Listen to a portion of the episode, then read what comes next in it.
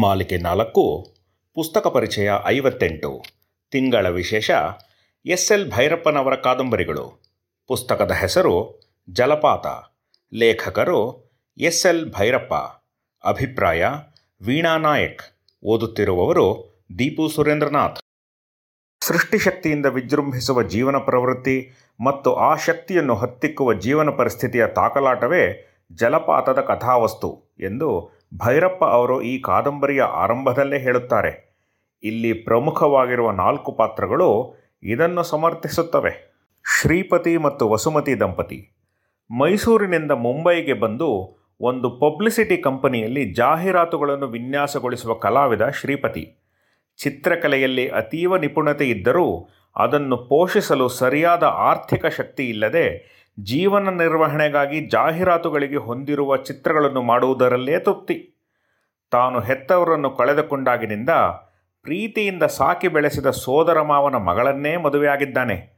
ಅವಳೇ ವಸುಮತಿ. ಮುಂಬೈ ನಗರದಲ್ಲಿ ಪಾಗಡಿ ಕೊಟ್ಟು ಮನೆ ಮಾಡುವ ಸಾಮರ್ಥ್ಯವಿಲ್ಲದೆ ಐದು ವರ್ಷಗಳ ಕಾಲ ಪತ್ನಿಯನ್ನು ಮತ್ತು ಮಗು ವಿಶ್ವನನ್ನು ಮೈಸೂರಿನಿಂದ ಕರೆಸಿಕೊಳ್ಳಲಾಗದೆ ಒಂಟಿಯಾಗಿ ಬದುಕುತ್ತಾನೆ. ಮಾವ ತೀರಿಕೊಂಡಾಗ ಭಾವ ಸುಬ್ಬುವಿನ ಆಡಳಿತ ಶುರುವಾಗಿ ವಸುಮತಿ ತನ್ನ ಮಗುವಿನೊಂದಿಗೆ ತವರಿನಿಂದ ಹೊರಡುವುದು ಅನಿವಾರ್ಯವಾಗುತ್ತದೆ. ಶ್ರೀಪತಿ ತನ್ನ ತಂದೆಯಿಂದ ಪಡೆದ ಕೋಡಿಗದ್ದೆಯನ್ನು ಮಾರಿ ಆ ಹಣವನ್ನು ಪಾಗಡಿಯಾಗಿ ಕೊಟ್ಟು ಮನೆ ಮಾಡಿ ಹೆಂಡತಿ ಮತ್ತು ನಾಲ್ಕು ವರ್ಷದ ಮಗುವನ್ನು ಮುಂಬೈ ಮನೆಗೆ ಕರೆದುಕೊಂಡು ಬಂದು ನಿಜವಾದ ಗೃಹಸ್ಥನಾಗುತ್ತಾನೆ. ಮೈಸೂರಿನ ದೊಡ್ಡ ಮನೆಯಲ್ಲಿ ಬೆಳೆದವಳಿಗೆ ನಗರದ ಪುಟ್ಟ ಗೂಡಿನಲ್ಲಿ ಸ್ವಲ್ಪ ಕಷ್ಟವೆನಿಸಿದರೂ ವಸುಮತಿ ಹೊಂದಿಕೊಳ್ಳುತ್ತಾಳೆ.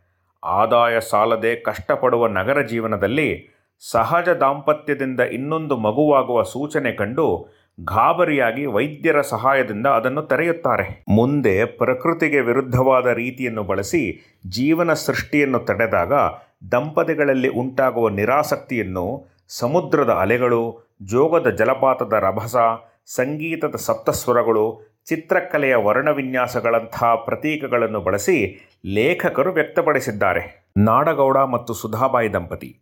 ಇವರು ಶ್ರೀಪತಿ ಇರುವ ವಸತಿ ಸಂಕೀರ್ಣದಲ್ಲೇ ವಾಸಿಸುತ್ತಾರೆ.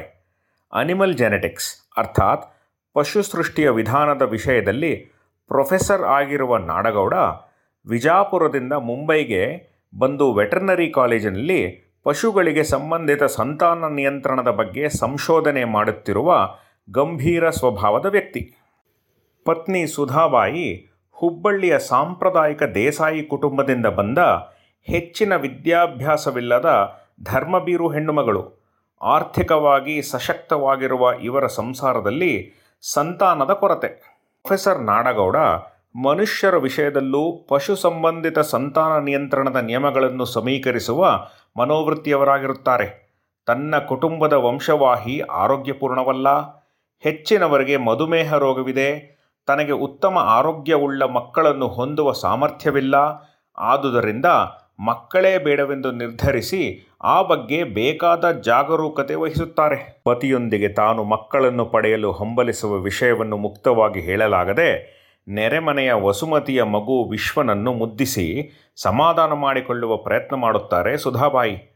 ಬಹಳ ದಿನಗಳ ನಂತರ ಗಂಡನ ಮುಂದೆ ಈ ವಿಷಯವನ್ನು ಪ್ರಸ್ತಾಪಿಸಿ ಮಗು ಬೇಕೆಂದು ಹಠ ಮಾಡಿದಾಗ ಪತಿ ತನ್ನ ವಿಚಾರಗಳನ್ನು ವಿವರಿಸಿ ಬೇರೆ ಆರೋಗ್ಯವಂತ ಪುರುಷನ ಸಹಾಯ ಪಡೆದು ಕೃತಕ ವಿಧಾನದಲ್ಲಿ ವೈದ್ಯಕೀಯ ನೆರವಿನೊಂದಿಗೆ ಮಗುವನ್ನು ಪಡೆಯುವ ಸಲಹೆ ನೀಡುತ್ತಾರೆ. ಸುಧಾಬಾಯಿ ಇಂಥ ವಿಷಯದ ಬಗ್ಗೆ ಯೋಚಿಸುವುದೂ ಪಾಪವೆಂದು ನಿರಾಕರಿಸುತ್ತಾರೆ.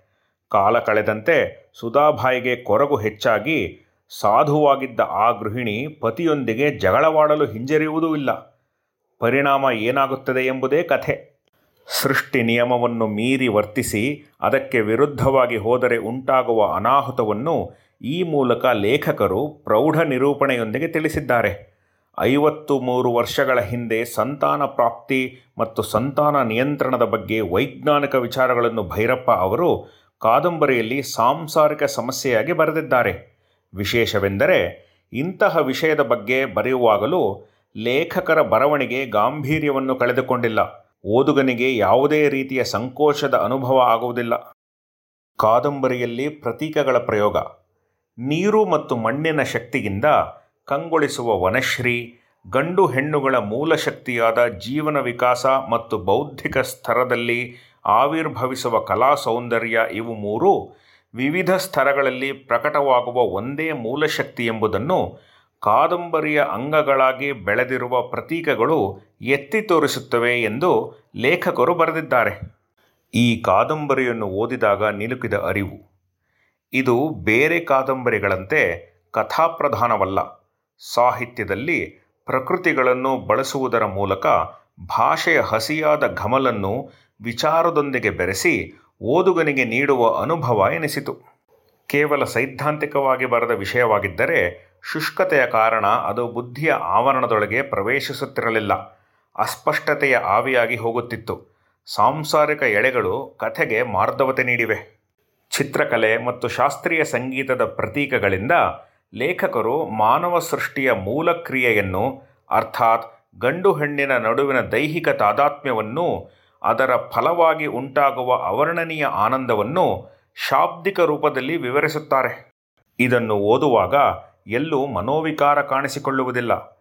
ಇಂತಹ ವಿಷಯಕ್ಕೆ ಶಂಕರಾಭರಣಂ ಮತ್ತು ಸಿಂಧು ಭೈರವಿ ಚಲನಚಿತ್ರಗಳಲ್ಲಿ ಸಂಗೀತವನ್ನು ಸುಂದರ ಪ್ರತೀಕವಾಗಿ ಬಳಸಿದ್ದು ನೆನಪಾಗುತ್ತದೆ. ಸಾಮಾನ್ಯವಾಗಿ ಓರ್ವ ಲೇಖಕರ ಪ್ರಸಿದ್ಧವಾದ ಕೃತಿಗಳ ಬಗ್ಗೆ ಎಲ್ಲ ಕಡೆ ಪ್ರಚಾರವಾಗುತ್ತದೆ. ಉಳಿದ ಉತ್ತಮ ಕೃತಿಗಳು ಅವುಗಳ ಪ್ರಭಾವಳಿಯ ನೆರಳಲ್ಲಿ ಉಳಿದುಬಿಡುತ್ತವೆ. ಈ ನೆರಳನ್ನು ನಿವಾರಿಸುವ ಸಣ್ಣ ಪ್ರಯತ್ನ ನನ್ನದು ನೀವು ಓದಿ, ಆನಂದಿಸಿ. ಧನ್ಯವಾದಗಳು.